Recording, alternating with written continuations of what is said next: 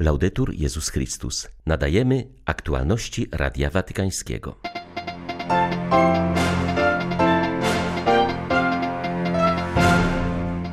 Papież Franciszek zwołał nadzwyczajny szczyt poświęcony przyszłości Libanu.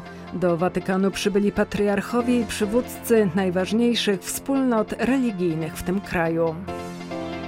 Syria jest coraz bardziej zapomniana przez wspólnotę międzynarodową, mówi nuncjusz apostolski w Damaszku. Alarmuje, że w tym kraju wybuchła przerażająca bomba ubóstwa i głodu. Po pandemicznej przerwie do Lourdes coraz liczniej wracają pielgrzymi. Od dziś zaplanowano dla nich specjalne wieczorne nabożeństwa i spektakle. 1 lipca wita Państwa Beata Zajączkowska. Zapraszam na serwis informacyjny. W Watykanie trwa dzień refleksji i modlitwy za Liban. Został on ogłoszony z inicjatywy papieża w związku z poważnym kryzysem, w jakim znalazł się ten kraj. Do Watykanu przyjechali patriarchowie i przedstawiciele najważniejszych wspólnot chrześcijańskich obecnych w kraju cedrów. Razem ze zwierzchnikami wszystkich kościołów obecnych w kraju cedrów będziemy się inspirować słowem Pisma Świętego, które mówi Pan Bóg ma plany pokoju. Proszę wszystkich, aby duchowo łączyli się z nami, modląc się, aby Liban wyszedł z poważnego kryzysu, przez który przechodzi i ponownie pokazał światu swoje oblicze pokoju i nadziei. Spotkanie rozpoczęło się w Bazylice Watykańskiej krótką modlitwą przy grobie świętego Piotra. Każdy z uczestników wraz z papieżem zapalił tam świecę jako znak nadziei dla Libańczyków, którzy dotkliwie doświadczają dziś skutków kryzysu gospodarczego, społecznego i politycznego.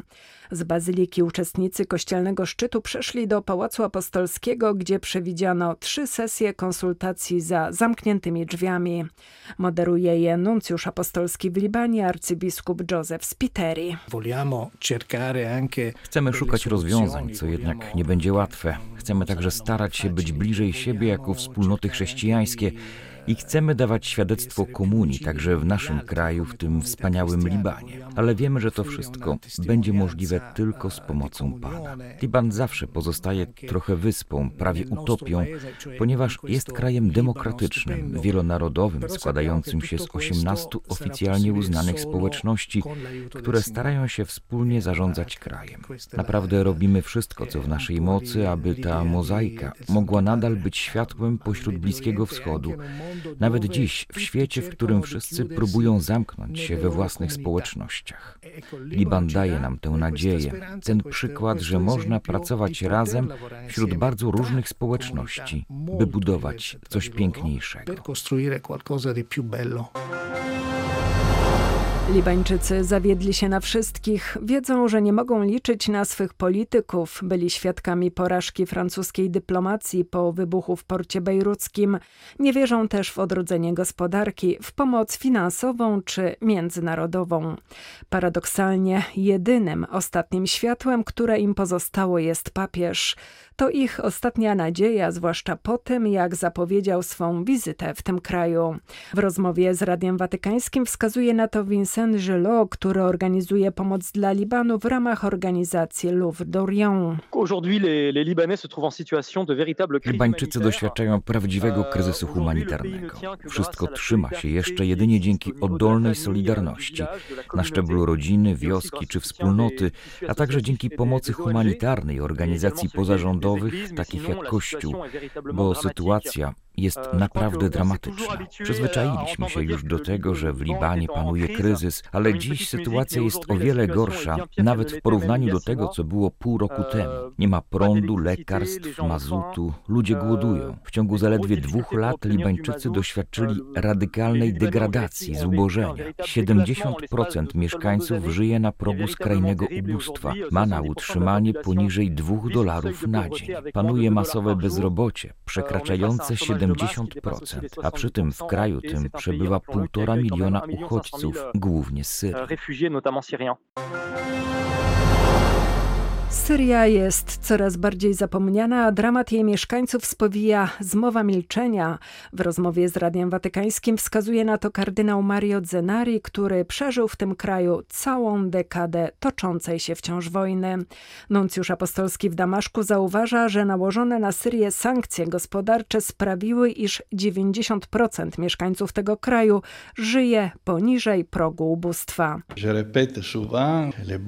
Niestety nie możemy mówić o najmniejszej poprawie sytuacji. Bomby wprawdzie w wielu regionach już nie spadają, wybuchła jednak przerażająca bomba ubóstwa, która uderzyła w co najmniej 90% społeczeństwa. Doprowadziło to do tego, że Syryjczycy żyją zdecydowanie poniżej progu ubóstwa. Kraj jest wyniszczony, proces odbudowy nie ruszył, nie widać żadnego ożywienia gospodarczego, a proces pokojowy utknął w martwym punkcie. Bieda pogłębia się w przerażającym tempie z każdym dniem. W Damaszku jestem świadkiem scen, których nie widziałem na syryjskich ulicach nawet w najtrudniejszym czasie wojny.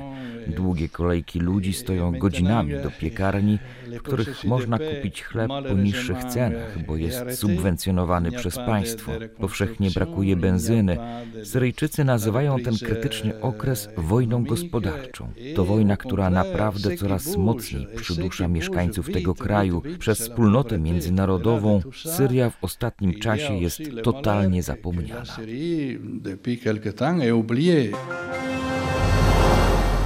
Forsowane we Włoszech prawo o homotransfobii to narzucanie w majestacie prawa ideologii gender, ostrzega przewodniczący Papieskiej Akademii Życia.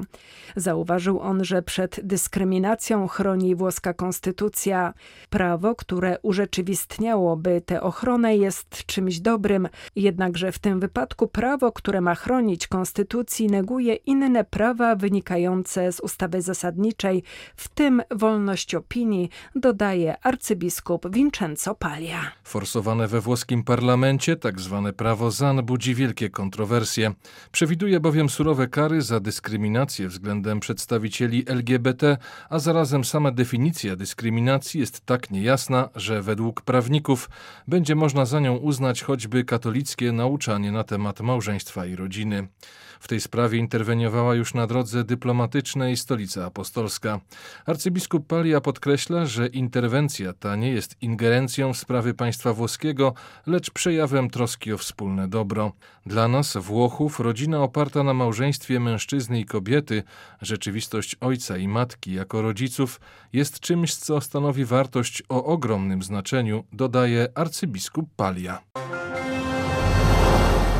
Dzięki temu, że wojska rządowe Republiki Środkowoafrykańskiej odbiły z rąk rebeliantów większe miasta, życie w tym kraju powraca do normy. Wiemy jednak, że rozwiązanie siłowe nie przyniesie pokoju, dlatego zabiegamy o podjęcie dialogu z rebeliantami i o pojednanie. Tak sytuację w tym afrykańskim kraju opisuje polski biskup misyjny Mirosław Gucwa. Jego diecezja Bułar gościła ostatnio posiedzenie episkopatu. Podkreśla, że najtrudniej jest dziś na prowincji, w małych miastach, dokąd zostali wyparci rebelianci. Tam wciąż nie ma stabilizacji, jest niebezpiecznie na drogach, ludzie chronią się ucieczką do buszu. Opcja, aby wyzwolić kraj tylko przy pomocy broni, przy pomocy żołnierzy, na pewno nie będzie skuteczna. Potrzebny jest dialog. Dialog dobrze przygotowany, dobrze prowadzony, dialog, w którym będą zaangażowane wszystkie siły, cały potencjał, jaki jest w naszym kraju, więc więc musi być otwarcie na te grupy zbrojne, które mają ochotę złożyć broń i chcą przystąpić do dialogu, który na pewno też e, prosimy o modlitwę w intencji tego dialogu. Mamy też w planie różne rozmowy, próbowałem się skontaktować z dowódcami grup zbrojnych, które są w naszym regionie, no więc od jakiegoś czasu są niedostępni. Dzisiaj kontaktowałem się z jednym, który pracuje w stolicy i który jest za pokojem, no więc na pewno dojdzie do spotkania z kardynałem. Prosimy prosimy też o modlitwę, żeby Duch Święty wspierał wszystkich tych, którzy rozmawiają. To jest dialog nieformalny, e, ale który może wesprzeć. Terroryści, którzy od czterech lat usiłują opanować najbardziej wysuniętą na północ prowincję Mozambiku, Cabo Delgado, porywają coraz więcej dzieci. W ciągu ostatniego roku bez wieści zaginęło ponad 50 nieletnich, głównie dziewczynek. Wykorzystywane są one jako niewolnice seksualne, a chłopcy jako mali żołnierze, wyjaśnia pracujący w tym kraju ksiądz Kwivori Fonseca. Celem bojówkarzy jest radykalizacja nieletnich i zasilenie nimi szeregów terrorystów. Wśród dżihadystów te dzieci czeka straszny los. Dziewczynki są traktowane jak przedmioty, codziennie gwałcone i poniewierane. Chłopców przymusowo szkoli się do walki i indoktrynuje, powiedział w rozmowie z papieskim stowarzyszeniem Pomoc Kościołowi w Potrzebie ksiądz Fonseca. Po tym, gdy Wspólnota Rozwoju Afryki Południowej zatwierdziła wysłanie wojsk do Cabo Delgado, rodzice uprowadzonych dzieci jeszcze bardziej boją się o ich życie. Dokładnie o to chodzi terrorystom. Traktują nieletnich jak żywe tarcze. Ich obecność ma budzić sprzeciw dla militarnej interwencji, powiedział ksiądz Fonseca. Ataki terrorystów w prowincji Cabo Delgado nasilają się od października 2017 roku. W wyniku militarnej działalności dżihadystów życie straciło już ponad 2,5 tysiąca osób, a prawie 800 tysięcy musiało opuścić swoje domy. Celem terrorystów jest zdobycie kontroli nad bogatym w ropę i gaz ziemny regionem, a tym samym pozyskanie środków do budowy państwa islamskiego. Kościół, organizacje pro-life oraz stowarzyszenia rodzinne biją na alarm w związku z przyjęciem przez hiszpański rząd projektu ustawy o rzeczywistej i efektywnej równości osób transpłciowych oraz gwarancji praw osób LGBT. Nowy projekt pozwala m.in. na zmianę płci w rejestrach osobom nieletnim. Projekt ustawy przewiduje, że zmiana imienia i płci będzie możliwa od 14 roku życia bez konieczności przechodzenia badań lekarskich, psychologicznych, leczenia hormonalnego ani procedury sądowej. Od 14 do 16 roku potrzebna będzie zgoda rodziców lub opiekunów.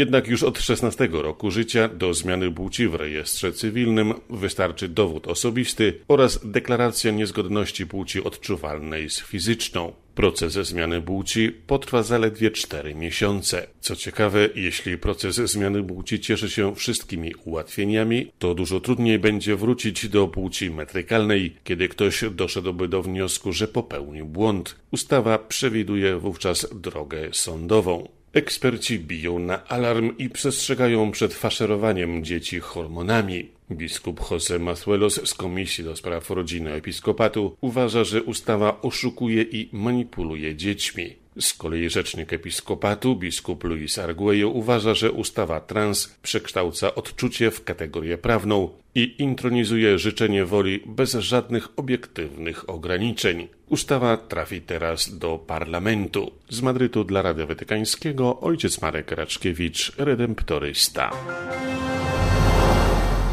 Po pandemicznej przerwie sanktuarium w Lourdes bardziej otwiera się na pielgrzymów. Zaczynając od dziś przez cały lipiec i sierpień odbywać się tam będą specjalne wieczorne nabożeństwa zwane nocami w Lourdes. W weekendy dodatkowo będą wystawiane przedstawienia poświęcone świętej Bernadecie Subiru, której w tym miejscu ukazała się Matka Boża. Rektor tego maryjnego sanktuarium poinformował, że każdego dnia o godzinie 21 rozpocznie się tradycyjna procesja ze świecami, której towarzyszyć będzie specjalny spektakl świateł na bazylikach Matki Bożej Różańcowej i niepokalanego poczęcia Najświętszej Maryi Panny. Następnie o godzinie 22.30 przy Grocie Objawień odprawiona będzie Eucharystia. Rektor sanktuarium liczy, że w czasie wakacji do Lourdes powróci około 60% pielgrzymów, którzy przybywali do tego miejsca przed pandemią.